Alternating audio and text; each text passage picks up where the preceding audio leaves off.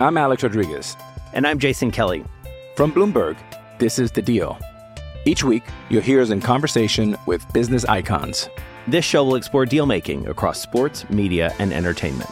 That is a harsh lesson in business. Sports is not And, as uh, simple you know, I- as bringing a bunch of big names together. I didn't want to do another stomp you out speech. It opened up so many more doors. The show is called The, The Deal.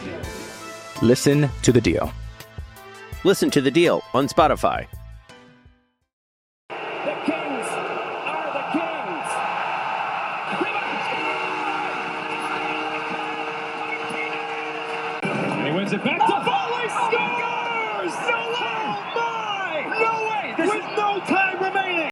Pass from Doughty down low, and they score! Grundstrom in game number one has tied it with his first NHL goal. Wagner down the middle scores! First career goal, Austin Wagner. Here's Luff looking for his first, scores! Matt Luff, first NHL goal, and the Kings have the lead. What's Luff got to do with it?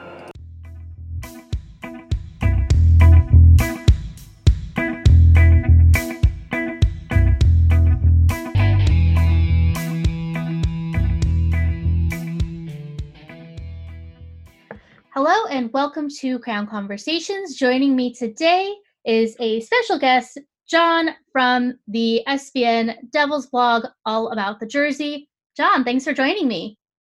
Thank you for having me, Robin. All right, so let's get this out of the way. The Devils did not really live up to expectations this year. No, they haven't. It's been depressing. Yeah, I know a little bit about that. um, although I guess to be fair, the Kings were expected to be bad, but the Devils. it- Well, at first they looked kind of like a plucky, un, looks like a plucky underdog, and then they never really got better. So even with two top picks in the last three years, like, and a new coach, what has not gone right for New Jersey? Well, I apologize for the awkward pause because I don't know whether to give the short answer or the really long answer. uh, So- the elevator pitch, I guess. All right. So the short version is whatever could go wrong without injuries did go wrong. The coach's strategies, that would be the coach John Hynes, who is the head coach of the team since 2015.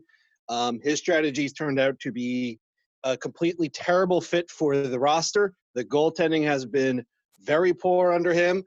And after he was fired, while the Devils have become a more offensive team, their defense have has been legitimately one of the worst in the NHL. And so even with some slightly better goaltending play, mostly from Mackenzie Blackwood, it's a simple equation. You give up a way more shots and attempts than normal. It doesn't matter if your goaltender is just a little bit better because you're giving up goals anyway.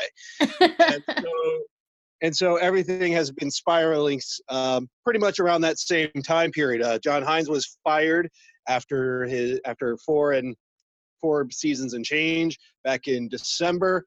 He Taylor Hall was traded for a bunch of parts uh, to Arizona, and the general manager that put all this together, the guy who succeeded the legendary Lou Lamoriello, Ray Shero, he was fired hours before their game against Tampa Bay last month. So, yeah, the Devils don't have a GM. They don't have a head coach. They ownership is unhappy, and so are the fans.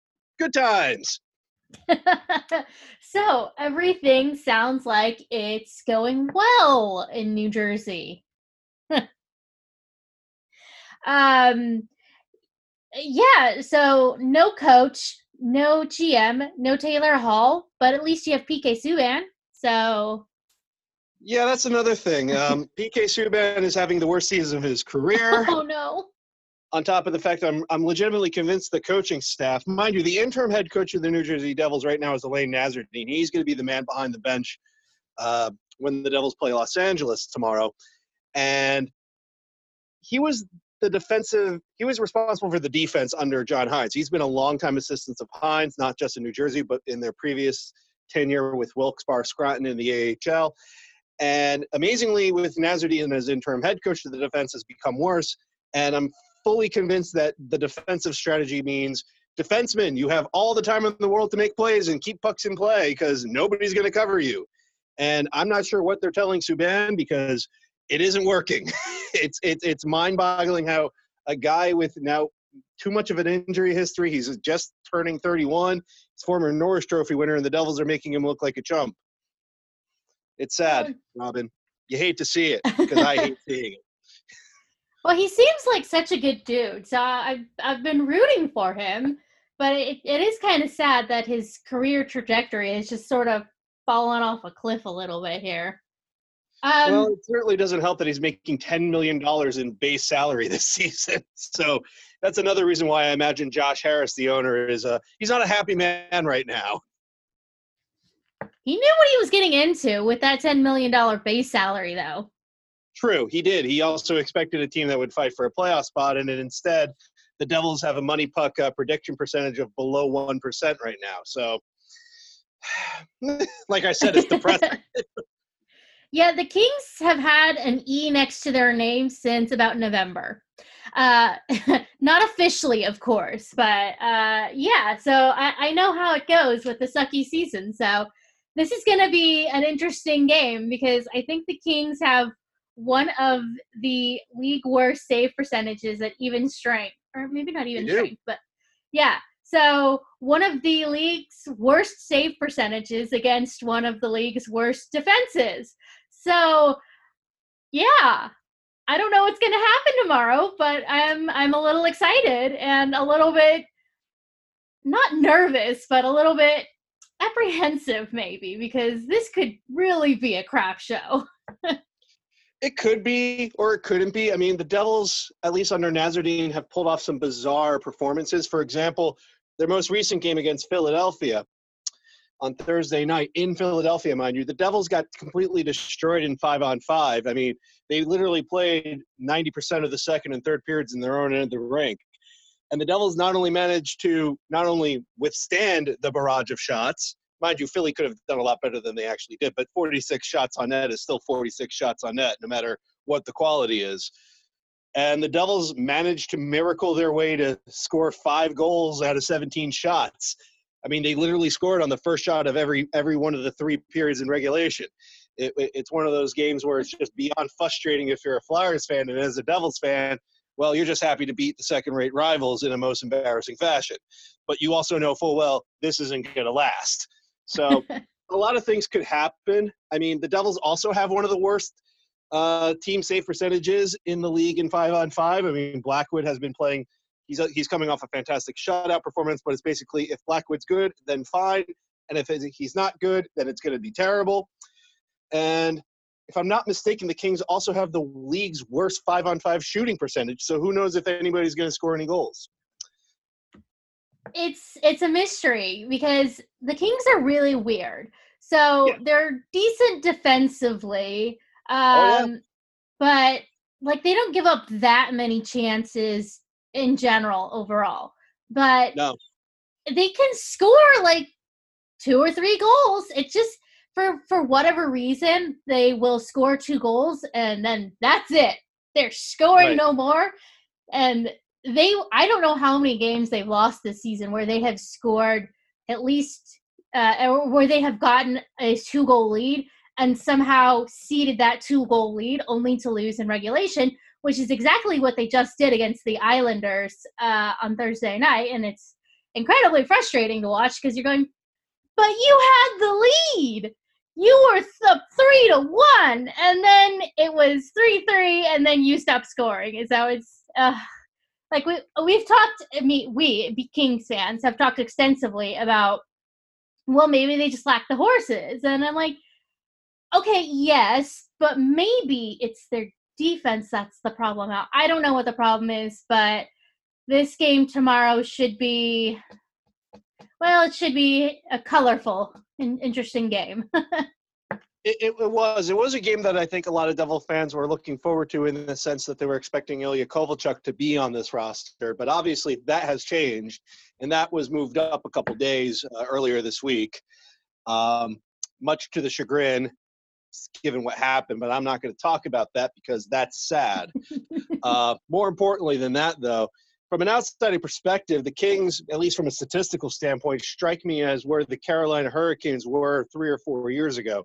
A team that had some fantastic five on five numbers. You know, as you said, a very good defense. They were generating offense. They were good at the expected goals model, thought they were really good. But as you said, they don't have the horses. They don't have the finish. They don't have the goaltending. They certainly don't have the power play. They don't have the penalty kill. It's like you've got part of the car you may have the engine per se, but you don't have any wheels. Carolina eventually found some wheels. So maybe you have those wheels in Ontario. Maybe you have those wheels in the 2020 draft. I think our wheels fell off. Wheels tomorrow. well, when we traded Jordan Wheel, I think our wheels fell off. Sorry, had to get that pun in there. Yeah. uh, sorry, I I love bad puns, and well, maybe I'm not that sorry. I love bad puns and I'm not that ashamed of it. well, next time you do that, you should just say, I'm sorry I didn't do it sooner. Pretty much. Um, all right. Well, uh, Cory Schneider, uh, yes. he is back with the Devils, is he not? No. No. Oh, he was, but now he's back in the AHL? Correct. He was called up briefly because Blackwood had four teeth knocked out and potential concussion symptoms. So Schneider was called up on, on a necessary basis and showed that he's not good. So he's back in Binghamton with the AHL team. He's actually playing literally as we talk right now. I feel really bad for Cory Schneider. I mean, once upon a time, he was probably touted as the best American born goaltender of his generation and now he sucks. Well, unfortunately, Robin, um, you know, he's not old per se, but unfortunately, he plays a position that does not do well for your hips and your uh, your your abdomen. And unfortunately, ever since Schneider started picking up injuries in those regions of his body, since I want to say 2017 thereabouts, like his performance has started dropping. And unfortunately, we see it a lot of times in, in, in, sports. It's more, maybe a little more common in basketball where you blow a knee and then, you know, that's your career. You're not the same player again. Same with Schneider, you know, ever since he had the hip surgery, well, Devils fans like myself were hoping he'd rebound like Pekka Rinne did in Nashville, whereas Rinne needed like a year or two to really get his game back. Unfortunately, the injuries mounted again, and the performances have just been simply unacceptable. So he's unfortunately deserved his uh, demotion. And fittingly, nobody picked him up on waivers. Certainly not with that contract, but the performances. Look, you can't you can't put up an 85% save percentage in the NHL. Not these days, and pretty much not ever. Um, Jonathan so, Quick says hello. Well, Jonathan Quick is having a better season than Schneider. Isn't that sad? well, yes, yes, it is. um, um all right, let's talk other guys on the roster. Um, Pavel Zacha, he was two years ago, I believe it was, 2017 first round draft pick. 2015. 2015. Wow. I can't do math. He's 22 already. Good Lord. So, yep. four years ago, almost five years ago, uh, he was a highly touted, um, really high, highly touted Czech player. So how is he fitting in with the Devils? Well, he's been a sort of controversy among Devils fans in that uh, shortly after he was drafted, Zach Werenski, Ivan Provorov, Timo Meier, Mikko Rantanen, and later Matt Barzal were drafted after him. And um, Zacha has certainly not been an important player like those guys have been for their respective teams for out of that 2015 draft class. So he's been a source of frustration because he has a really strong shot, he has a good shot, but for whatever reason, he just doesn't play with the, excuse me, the um, aggressiveness, or more per, maybe more accurately, the initiative he needs to play as an offensive player in five-on-five hockey. Now, here's the rub here, Robin. In five-on-five, Zacha is kind of a mystery in terms of like you have these tools, why don't you put them together and do it more often? But you put him on a penalty kill, and he suddenly becomes one of the best penalty killers in the league. Like he will win pucks, he will make vital interceptions. He will cover players off the puck just as well. And if you give him an opportunity to go and score, he will absolutely go, take the shot, and finish it even a couple times. He actually just scored a shorthanded goal against against Philadelphia, thanks to Brian Elliott's keeping five hole. But the fact of the matter is, in five on five, Zacha may defer that pass or not shoot it where he needs to shoot it, but put him in a shorthanded situation, and the man looks like one of the best players in the league. And statistically, he is. So, you know, you don't really want a penalty kill specialist to be your sixth overall pick, but at the very least, he's an NHL player, so you can't say he's a bust. It's just underwhelming, especially knowing who who went after him and what they have done in the league since then. But that being said, he's a devil, so he'll stick around pending the whims and wants and desires of the new management that will come in presumably after this season ends.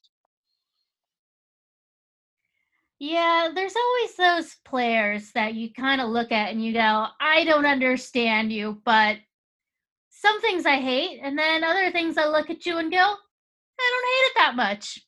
It's, it's a mystery wrapped up in a conundrum, in a, an enigma. um, all right. So, who on the team right now is actually performing well and deserves a lot of love? All right. So, I guess this would also serve as a preview for who should LA fans look out for in this game, Basically. since they kind of go hand in hand. I mean, the guys who are doing well are the guys you need to be concerned with. So, that being said, number one on the list is Blake Coleman, arguably the best ever NHL player to come out come out of Plano, Texas. He is legitimately having a fantastic season. He just scored his 20th goal against Philadelphia on Thursday. He's on track to setting a new career high in goals in just his third NHL season. Mind you, he's an older player. He was an overage draft pick. He had some injury problems coming out of co- uh, in his first pro season after college. So he is 28 years old, but he is a fantastic forechecker. He's a very lovable player in the sense of, you know, he plays with the type of intensity that you like to see in a hockey player, but he's not like overly physical or, to put it plainly, stupid with his uh, body where he'll take a lot of needless penalties. He's a great penalty killer, great forechecker, and he shoots the puck a ton. He's actually surprisingly among the top 10 in the entire league in terms of shots on net. So Blake Coleman will rip it. He's not, yeah, you're not going to confuse him with Auston Matthews or Alex Ovechkin or anything like that. But Blake Coleman is having a fantastic season, and the pickle man himself, since he likes to drink pickle juice in the penalty box and now he hawks it on his website, um, he's the first player that Kings fans need to be aware of.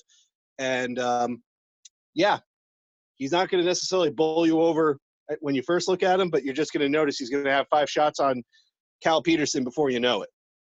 So that's the first player. The second player to recognize and respect out of the New Jersey Devils is Nikita Gusev, who plays opposite of Blake Coleman at wing. Gusev was a Vegas prospect who hung out in the KHL for a while, scored a lot of points in the KHL, and then um, the King, I'm sorry, Vegas tried to bring him in, didn't make it happen. So the Devils traded for him, and the Devils fans were very happy to get Gusev because he was arguably the best player outside of the NHL, and he demonstrated very quickly that he is not acclimated to NHL hockey right away. So he was bad. But a month and a half later, he finally acclimated to NHL hockey, and he's turned out to be very good. He's very good at making passes. He's very good at setting up Coleman for shots on net, and he has a very good shot of his own. He's very much a one-way player. Like his defensive game is never going to be that great, but he's he's got that offensive sensibilities that give the gives the Devils some much-needed scoring depth in theory after after uh, what they have on the top line with Kyle Palmieri and possibly Nico Hischier. Which brings me to the third player, which is Kyle Palmieri.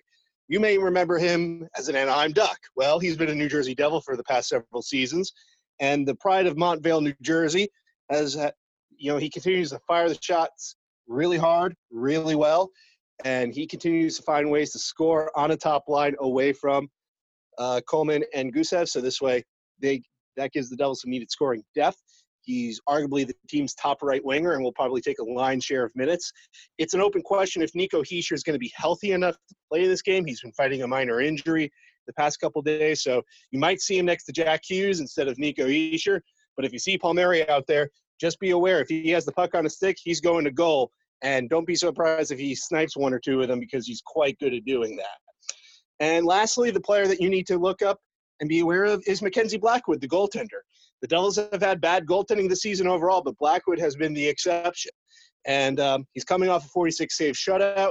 Under Nasreddine, he's had this amazing 93% save percentage in five on five play. He's massive, but he's not so massive that he's immobile. He's actually quite athletic um, in spite of his large frame. And when he's focused, he's an incredibly difficult goaltender to stop because not only do you have the size factor, but you have to be concerned about the fact he's very quick at moving laterally. He's very quick in reactions. He's very quick with, with his glove. He's not just guessing and throwing his body out there and hoping to make make a stop. So, you know, if Blackwood Blackwood is coming off a fantastic performance in Philadelphia, he should start this game against Los Angeles. If he does, I assure you, you're going to recognize who he is very quickly because he's probably going to be stopping a lot of shots unless Anze Kopitar or Tyler Toffoli or Alex Iafallo decide to have a heater. Well, Alex Iafallo did solely win a game against the Coyotes shortly after the All Star break. So hopefully he can like get like whatever he was doing that day and just like feeling it and hopefully he can like bring that performance back it would be so nice um yeah but who knows? One day like literally from shift to shift i don't know who this team is because right. sometimes they're playing really well and you're going oh my god why can't you score? And then you're going oh my god how did the other team not score? So it's really it's it's been a, a roller coaster season for sure. Not only But- a roller coaster season, it seems like a season in transition too. yeah, I mean, we knew Kings fans knew coming into the season that uh, Rob Blake was gunning for another top five pick with the hopes that the team will be good enough to make the playoffs next year. Looking at the roster, yeah, I know. Looking at the roster, I don't feel like this is a team that could even, they could probably be a bubble team maybe 90 points. I don't know if they'll get much more than than 93 points. I, I don't I don't see it this year. Um, I, I guess it just depends on who comes out of Ontario looking like they're ready to to play. Like if we can get Jaret Anderson Dolan up, that might change things. Uh, if Tobias Bjornfot, if he's ready to play, again, that you know that that might change things, or or it might not.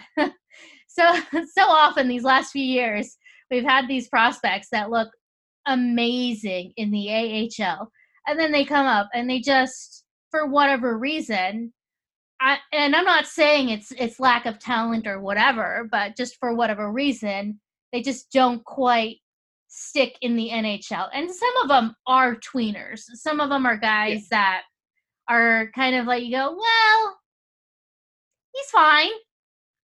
But Right. yeah, with with the recent trade of Kyle Clifford um, and Jack Campbell, it's definitely a season in transition. Right. Now, I understand from uh, Jon Rosen that Cal Petersen is making a season debut uh, in this game. Has I've noticed he's not been amazing in Ontario, but then again, I'm not following the AHL super closely. For all I know, a 90 points four save percentage on that team is really good. Is he good? He's a goalie, so that's about the. I'm not a goalie whisperer, so I couldn't tell you. He's got really good uh, fundamentals. So what what's really nice about Cal Petersen is that he is the. I mean, of course, you say this about literally every goalie, but I mean, he is literally the goalie who does not give up on any shot, and he is the one who kind of akin to Jonathan Quick and Andrei Vasilevskiy, where they throw their body and contort their body into the oddest positions, and the puck stays out. Um. So yeah, he's got he's got really good fundamentals, but the the Reign have had a really well, they've been really bad this this season. Uh, they give up the league most shots of I think it was like 35 or 37 shots on goal. So Ooh, that's not good. It's not good in any league. yeah, so part of his save percentage looks really good because they give up a lot of shots on goal, but part of it is also really bad because the team gives up a lot of goals. Okay. Yeah, because you know, I think it's common among a lot of fan bases. You see goaltender you've never heard of, or goaltender making a season debut, or goal. I think in Petersen's case, he's only had what 11 games last season, so he's fairly unknown, I guess, at this level. So you wonder, oh, is he going to, you know, come out and be the next Dominik Hasek for this one night? And I'm not so certain of that. Um, sort of related to that, if Blackwood doesn't get the start, the Kings maybe have some opportunities to score lots of goals because Louis Domingue, let me tell you something. He doesn't do rebound control. He just lets it fly. You're sitting there eating a taco and wondering, man, this taco should use a kick.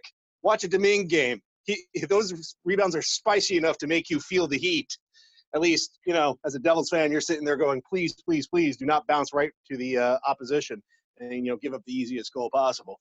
Um, the Devils have talked a lot about splitting up Blackwood and Domingue Moore. Blackwood is technically a rookie, and he's still fairly young as a goaltender. And whereas Domingue is 27 and definitely a tweener, he should not be in the NHL, in my opinion. But um, you know, it's an open question whether or not they'll split this. You know, they'll split the starts. I, I got to think Blackwood will get the start. And with Petersen, you know, again, we'll see what he does. Hopefully, the Devils give him plenty of work to do, a lot more work than they gave to Elliott and Alex Lyon uh, in Thursday. But then again, they scored five goals on Thursday, so you know, as long as Petersen can keep his legs closed, I guess he'll he'll be okay. Since those Flyers goaltenders I just mentioned did not, literally four out of the five goals I believe, actually no, three out of the five goals against were uh, five holders, just right through. Keep your Yeah, legs closed. Get stick there in the uh, butterfly. uh, that is one risk with uh, a more butterfly style. Although the the goalie people that I follow on on Twitter, they're like, "No, it is not butterfly. Stop calling it butterfly." It's like, I, I Yeah, yeah, yeah. Better term than whiners. I don't know what to call it. So I'm just gonna call it butterfly. So yeah, he is more of the traditional butterfly style goalie when he's calm. Uh, Petersen, that is when when Petersen is calm. When he is a little bit out of his element, then he he becomes like Jonathan Quick, and you go, "Oh dear Lord, what are you doing? Oh my God!" Not the 2012 Jonathan Quick. That was like No. you know, uh, Neo, where he he looks at you and he just kind of brushes off the goal, and he's like, "It's fine, I got this." No, Jonathan Quick is. Well, much like Cory Schneider, I think injuries have caught up to Jonathan Quick, and he's his rebound control is okay, but I think he still relies a lot on his explosive style. He's just not quite as as fast between the pipes anymore, and that's it, it's unfortunate because that split second difference does make a big difference if it's a goal or not, which is the craziest thing. But that's the NHL for you. Yeah, and that's the nature of a lot of sports where, you know, losing that step, so to speak, is a lot. And also not being able to make your reads. You know, if you start flinging your body just because you think the shot's going that way, but you're not reading the play, you're not looking at where the stick is located, you know if it's forehand or backhand, you know, that in of itself is a big difference. Not that the Devils are so good at disguising their shots. If anything, one of their biggest weaknesses, and this is another tip for uh, how the Kings could possibly uh, frustrate the Devils, is that the Devils like to do what uh, is known as high-low on offense, in that they'll get the puck in deep to the corner, they'll send two forwards to win the puck in the corner, or behind the net, or or basically around the perimeter, and then they'll look back and notice there's only one or two men open, and they're both at the point. and so the point man gets the puck, and of course everyone and their mother's screaming shoot because nobody's within 10 feet of them, but they don't realize that a 60 foot unscreened shot is not a good shot to take in the NHL, much less in the sport. And you know, lo and behold, they don't score a lot of goals that way. you know, you know, they don't even get the benefits of generating rebounds or tip-ins or anything like that because, well, they're just flinging it from a distance. and unfortunately, the Devils don't. They haven't figured out that they have the skill players that could try to work closer down low. And I think the the way they try to account for that is they try to win. They try to generate odd man rushes from defense, but again, without making good zone exit passes. And you know the fact that you've got forwards literally flying out of the defensive zone before the Devils can exit the zone you could take three guesses as to what has been plaguing the Devils in some in some regards. So, if the Kings defensemen, not named Drew Doughty and not named Alec Martinez, are confident at the points and they're able to make stops, and the wingers are good enough to go after the Devils at the point, they could do a lot of uh, they, they could they could help themselves a lot by shutting down a lot of what the Devils do on offense, and at the same time expose one of their biggest issues on defense throughout the season, regardless of opponent. It's just funny to me that you mentioned Drew Doughty because one of the things that always drove me the most crazy about his game is that he would telegraph the crap out of his shots. I can see it from 300 feet away, and I'm in the nosebleeds at Staples Center. Like, I'm hanging out by the banners, and he's over there waving his stick around, and I'm like, yeah, all right, you're to take a slap shot. No wonder.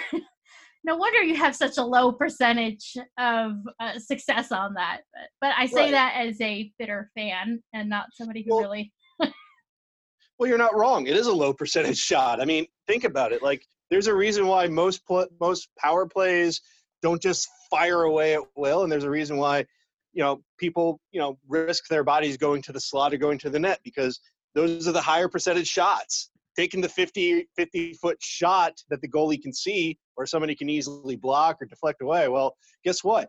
Most of those shots aren't even going to be on target, much less in the net. So, you know, I think but again, with the Devils, how they handle their uh, the opposition defenseman from the point, Drew Doughty's going to have all the time in the world to take that telegraph slap shot, and hey, maybe it'll even work. it works so a surprisingly large amount of times on the on the power play. That's where he sees the most success with that slap shot. And I'm always like, don't do it, don't do it. And then that's of course when he manages to score, making me look like an idiot. So that Mm. just that just tells you What's what the real lesson here, Robin? Exactly, John. Exactly. professional. what? Come on, I am a professional fan. this is true. We are technically professional fans. you, you only say that because you're getting paid to say it. You're not wrong. I'm Alex Rodriguez. And I'm Jason Kelly. From Bloomberg, this is The Deal. Each week, you'll hear us in conversation with business icons. This show will explore deal making across sports, media, and entertainment. That is a harsh lesson in business. Sports is And, not as um, you simple know, I- as bringing a bunch of big names together. I didn't want to do another stomp you out speech. It opened up so many more doors. The show is called The, The Deal. Listen to The Deal. Listen to The Deal on Spotify. um, you know, I noticed that when you were talking about people to look out for, you did not mention once Jack Hughes. Correct. I did not mention one Jack Hughes. Would you like to know why I did not mention one Jack Hughes? I would. Great. Because I'm not convinced the coaches know how to use him appropriately.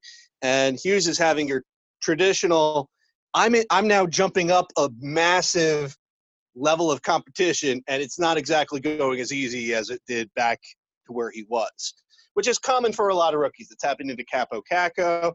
I'm certain it's happened to a lot of Kings rookies that I could possibly think and look and name, except I'm not researching that right this second. So just take my word for it. But more seriously, Hughes definitely demonstrates a ton of skill on the puck.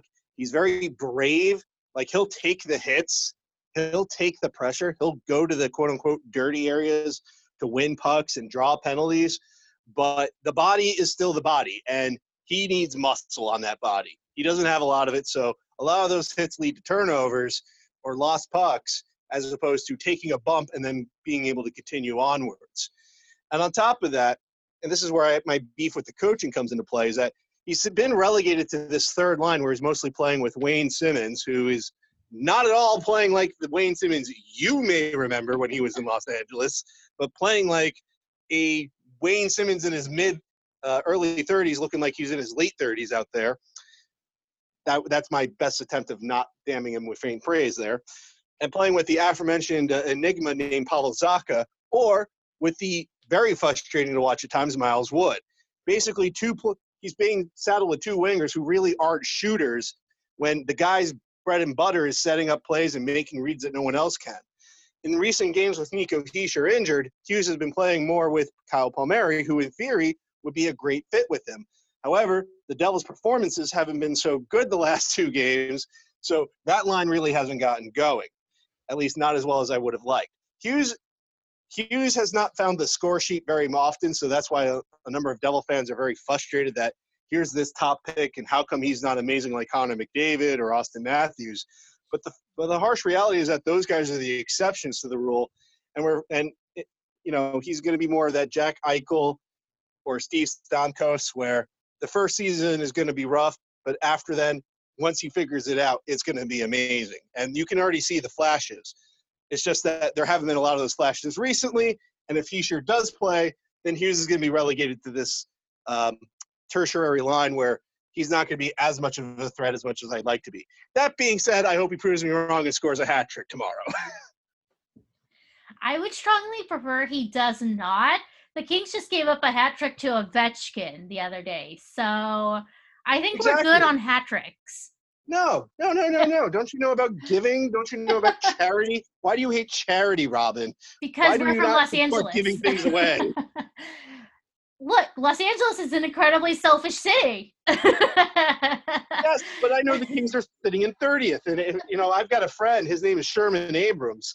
He loves he loves tanks so much that he believes that Los Angeles would do very well, you know, to continue building that bubble around 30th place because they ain't going to catch Detroit but they have, I want to say, a four point deficit behind Ottawa, New Jersey, and San Jose. So, you know, if you really want that, you know, that top five pick guaranteed, you know, you got to give it away. Give up the hat trick to Hughes or Blake Coleman or L. Give up a hat trick to Simmonds. I think that would probably nearly double his goal output this season. No, it wouldn't. It would actually be close to bumping it up by 60%. But never mind. Give it away. Take the L, please for Sherman Abrams? uh, no, we are not the. Uh, we are not the Red Hot Chili Peppers. We are not going to give it away. Give it away. Give it away now. Thank you, 1991 for that reference. uh, yes, when the Devils were last relevant. Ooh, ah, sorry. you talk about? The Devils were the Devils were relevant from the mid 90s through the 2000s. I know. I think you're mixing it up with the previous time before 2012 when the Kings were relevant, when they had Wayne Gretzky and Luc Robitaille and Jari Kurri drag Marty McSorley's overrate, you know, under-talented butt all over the ice at the old forum. But never mind. this trash talking leaves me no pleasure because both teams are bad and the stakes for this game are rather low. And even if, even for the Sherman Abrams uh, proponents out there, nobody wins a lottery in game 54 of their respective season. Are you so, sure? I'm very sure. I've lived through this, and so have you. yes, all too often. Uh, even even with Wayne Simmonds. yes. We lived through Wayne Simmonds. Wayne Simmonds 10 years ago when the team was really bad, and he was one of the team's best players. And I'm not trying to knock Wayne Simmonds because you know I'm sure he's like a good dude and everything, but uh, right. he just he has a certain skill set in the NHL. Uh, does not require that level of skill anymore. It's it's changed. Well, he's another example of a guy that I think has lost a step, and therefore it's really shown the fact that you're right. He, you know, his skill set isn't as desirable for some inexplicable reason. The Devils coaching staff doesn't want to put him in by you know right on the right post on power plays, which is how Simmonds has made his money for the last de- last decade or so. They decide not to do that. But in the run of play, you know, yeah, I'm sure he's a nice guy in the locker room. I'm sure you know the fans seem to take to him pretty well in New Jersey. Um, beating up a Ranger in a preseason game will help you do that.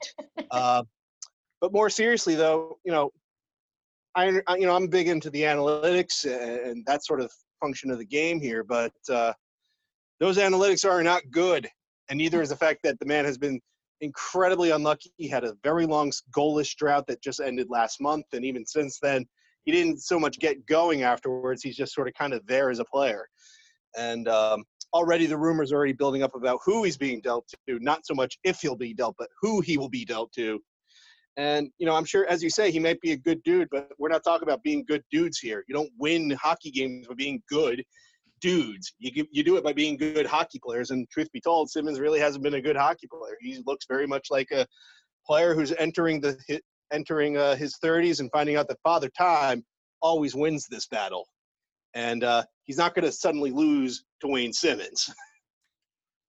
Yeah, it's kind of crazy how once the hockey players hit 30, that's a steep and swift descent into suckiness. Like, I mean, I get that physically the players will peak around 24, 25 years old when, of course, you know, most of them are just entering the league and they can kind of sustain their physical prowess to about age 28, 29, but 30 and it's like,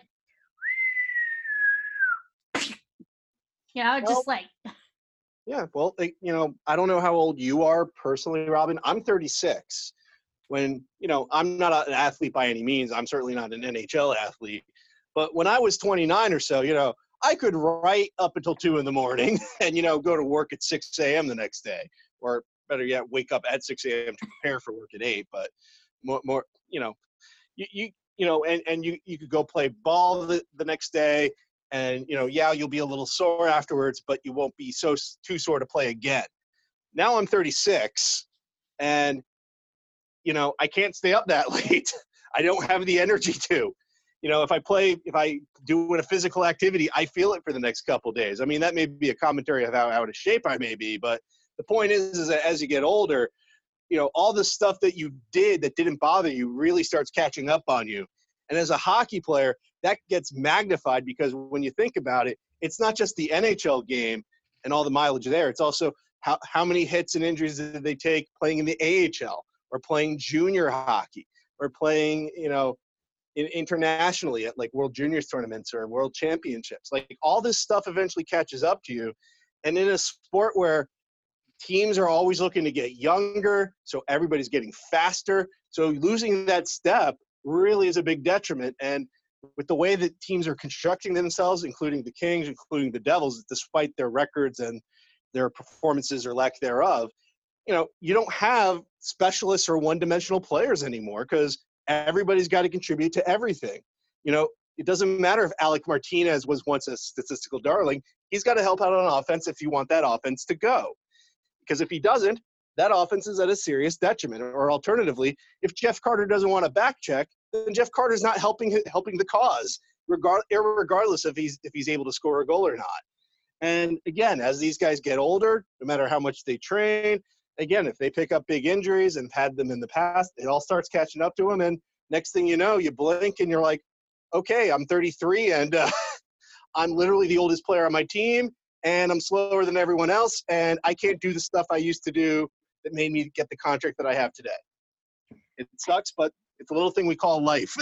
and that's what we're finding out.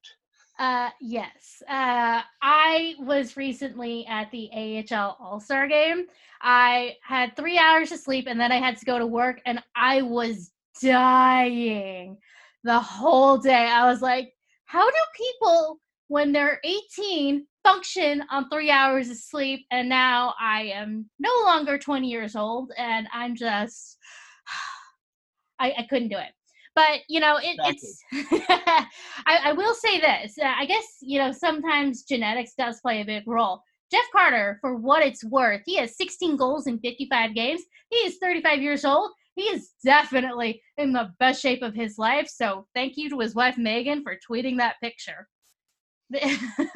There was a picture that she tweeted out a while ago that some very thirsty social media person on the nhl's twitter account uh, uh, set, tweeted out, and I was like, "Bless you." Jeff Carter's like standing there with his kids, like with this insane. It's not even a six pack; it's like an eight pack. I'm like, oh man, this dude. uh, why can't Why can't we all be Jeff Carter, where we have really good genetics and like a really good health plan? Uh, well, not health plan, but I I don't know how much time he spends in the gym or whatnot. But you know, good genetics and, and everything, where you work out for six hours and you look amazing and you can function on three hours of sleep without feeling like you're going to be dying. Well, keep in mind you don't know what's going on that that's not in the picture. Like you know, in the case of Carter, you know, you don't know with the fact that you know he has the eight pack because he literally can only eat an apple once a day, and um, you know you don't know if you know they may look happy in the photo, but you know in the inside of Carter maybe like I can't wait till the off season because I need to sleep, um, and it just gets harder. You know, I mean, I guess the best example we could think of is Jaromir Jagr, who literally tries to kill himself before every game. You know, with the hmm. exercises and the weighted pucks and the and the Kevlar vests. That's also adding an extra 10 to 15 pounds and he does that hours before a game so this way the game doesn't bother him as much but even then Yager had to stop playing in the NHL because he admitted he can't do it anymore and therefore that's why he's playing in the Czech Republic with the team he owns um, you know father time catches up to everybody and you're right that Carter may be in the best shape aesthetically in his life but inside you know one bad hit one bad turn of the skate one shot block and uh, the best shape of his life may become a wreck. And unfortunately, that's just how life goes in hockey and in general, really. Man, this has become a very depressing Yeah, so- players. not to de- not to depress you further, but I, before we wrap this up, I want to touch on uh, the the special teams because the Kings special teams stink. They're not well, good. least No. their well, their power play was doing really well for most of January, and then it just kind of fizzled out after the All Star break. So uh, their their PK is pretty decent, unlike you know your PK Subban. I don't know. The team doesn't the Kings have a 74% success rate, which is like 26th in the league right now. Overall, yes, but I'm saying in January it- they're Oh yeah, they're- okay. Re- in recent weeks, it may have been better. Okay, I I can understand that. Well, the Devils' special teams continue to be uh, following a very familiar pattern of the power play being inconsistent and uh, damaging at at, at times. Uh, they've actually had given up the most, or they, no, they definitely gave up the most shorthanded goals in January. They gave up seven. Um, they they scored like 10 power play goals, so they were only a plus three on their uh, power plays, which is abjectly terrible. And you know, sometimes they'll run a power play that looks perfect. They run a great play. They even may even score on it. You're going, great. This is great. This is wonderful. Later that same period, the team doesn't know how to play with an extra man. That's just how it goes. Uh, they're just not well coached because, and the execution just isn't there. Um, the penalty kill has been consistently good, provided that the goaltender is having a good game, because your goaltender always needs to be your best penalty killer. Um, and under Nasreddine, the goaltending has been much better than it was under Hynes, so that has been a plus. But again, Zacha has been an amazing penalty kill forward. Coleman has been very good. Travis Zajac has been uh, a long-standing mainstay of the penalty kill, which has been good. Kevin Rooney, who's a fourth liner who otherwise does nothing in five on five that isn't good. Um, he turns into a, a decent penalty killer himself. The defense, Andy Greene, who is definitely aging poorly at age 37, but he is a monster on the penalty kill. So the Devils' skaters on the penalty kill have been very, very good, and they kept Philadelphia to very little, and even scored a shorthanded goal just recently. So I guess the I guess the real main takeaway here is that uh, the Kings' power play may have some struggles, and uh, good luck if you give up a turnover to uh, Coleman or Zacha because it may end up in the back of the net. And if the Devils take a power play, well, don't be so worried because who knows? Roll a die. If it comes up as six, then you can be worried. If it comes up like any of the other five numbers, eh, don't worry so much. Well, this game should be, you know, I It'll keep saying interesting, but I, I think it really will be, for lack of a better word. It should be a fun game to watch because we have no idea what's going to happen. This is true. Lots lots of weird things can happen in this sport. You know, the Devils beat a Tampa Bay team that had 10 straight wins going into that game. Oh, yes, lucky you. The Kings And the Devils twice. proceeded to lose their next three. no, okay. So the Kings twice had two goal leads on the Tampa Bay uh, Lightning, and twice they lost in regulation. Well, no, sorry. Once they lost in a shootout to Tampa uh, because they could not handle ha- playing down with an extra man.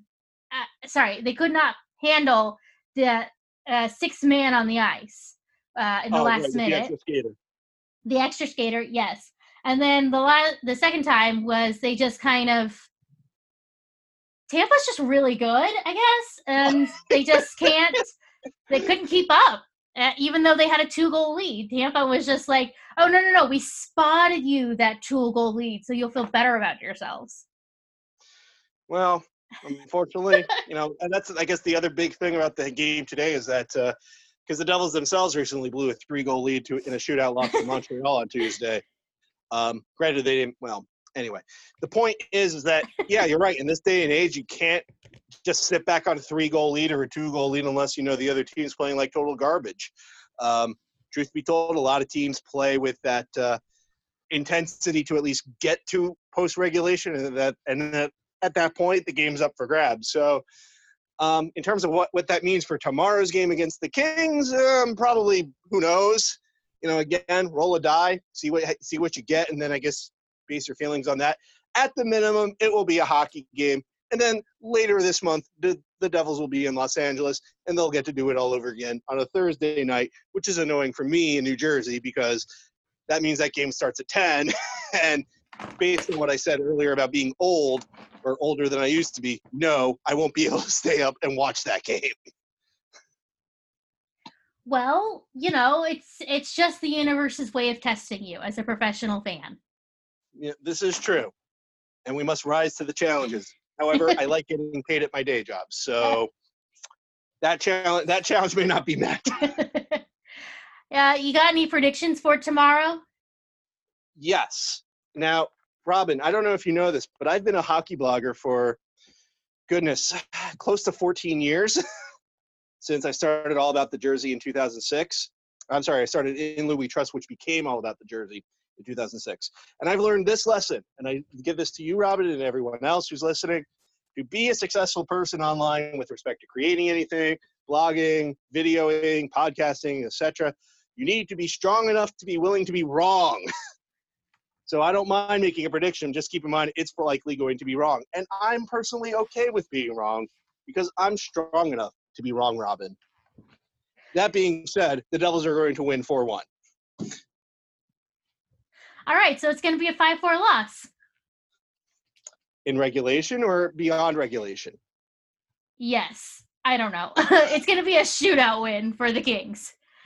This is the probably. Kings, the Kings have not won a shootout yet this season. In fact, they've only been to two of them.